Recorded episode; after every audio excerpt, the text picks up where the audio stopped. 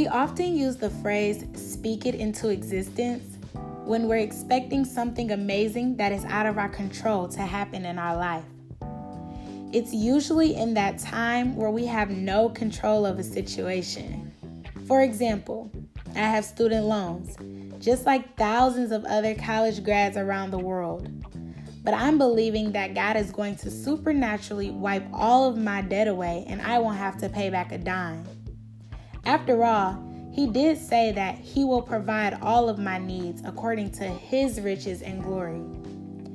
I also know that my God is not a man that He could ever lie.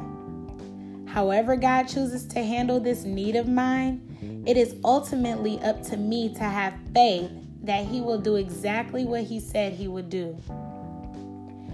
I personally have a list of things that I'm expecting God to show out on my behalf and do. And one of the number one things is to remove all of my debt. The first few months after I graduated, I often would say, God, I thank you that I'm debt free. Or, God, I pray that you will remove all of my debt and I will be financially free. I said this with high confidence too. I didn't know how he was going to do it or when he was going to do it. I just had faith that he would simply just do it. Then my six month grace period was winding down, and I was hearing about other people's debts being wiped away. And I'm sitting there like, okay, God, I've seen what you've done for others. Don't forget about me. But did you ever find yourself asking, believing, and, you know, just praying to God for something and seems like He's blessing everybody else with exactly what you've been asking and believing Him for? You most likely tend to feel forgotten or left out. Yeah, I've been there and felt that too. I still feel it now at some times. But remember though that God is no respecter of persons. What he has done for others, he will indeed do for you too. Anywho, so I started receiving billing statements on student loans, and y'all, I literally laughed and exited out of the emails because who was going to pay that amount of money back at one time? Not I. But honestly, I started to worry and stress because all I could think about was my credit score and the delay on me moving out and how was I going to pay for grad school, etc., etc. And I would get so overwhelmed and find myself saying things that canceled out God's promises. I would talk and look so defeated. But you know, thankfully, my mom would always check me about what I allowed to come out of my mouth. See, words are so powerful because you literally have what you say. You know, life and death are in the power of the tongue, so you have to always be mindful of what you say. So once I fixed my thoughts about my situation, I began to be mindful of my reaction to the reality of it all.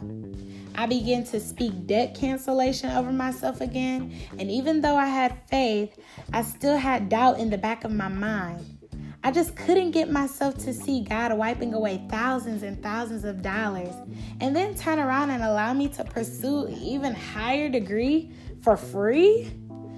See, why is it that even though we know God is a mighty God who can do all things at the blink of an eye, we still put limitations on his power?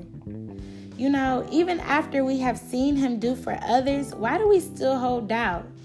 We love him so much, a man we have never seen, but we don't trust him. Faith is the substance of things hoped for, the evidence of things not seen. And the crazy thing is is that we don't need to see it to believe it.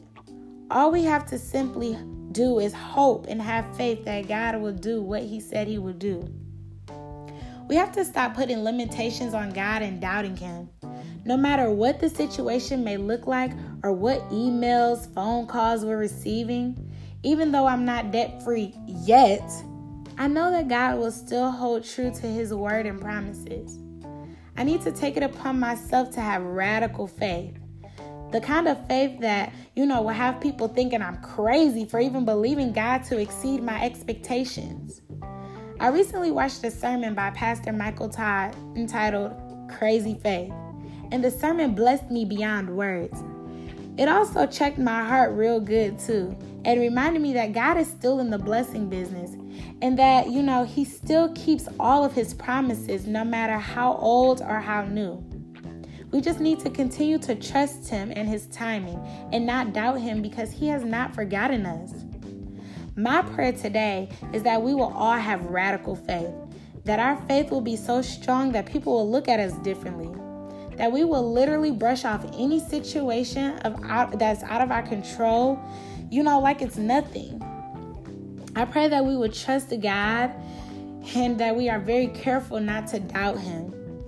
I pray that we will, you know, be testaments of His love and promises that are kept, and that He will receive the glory from all of our lives.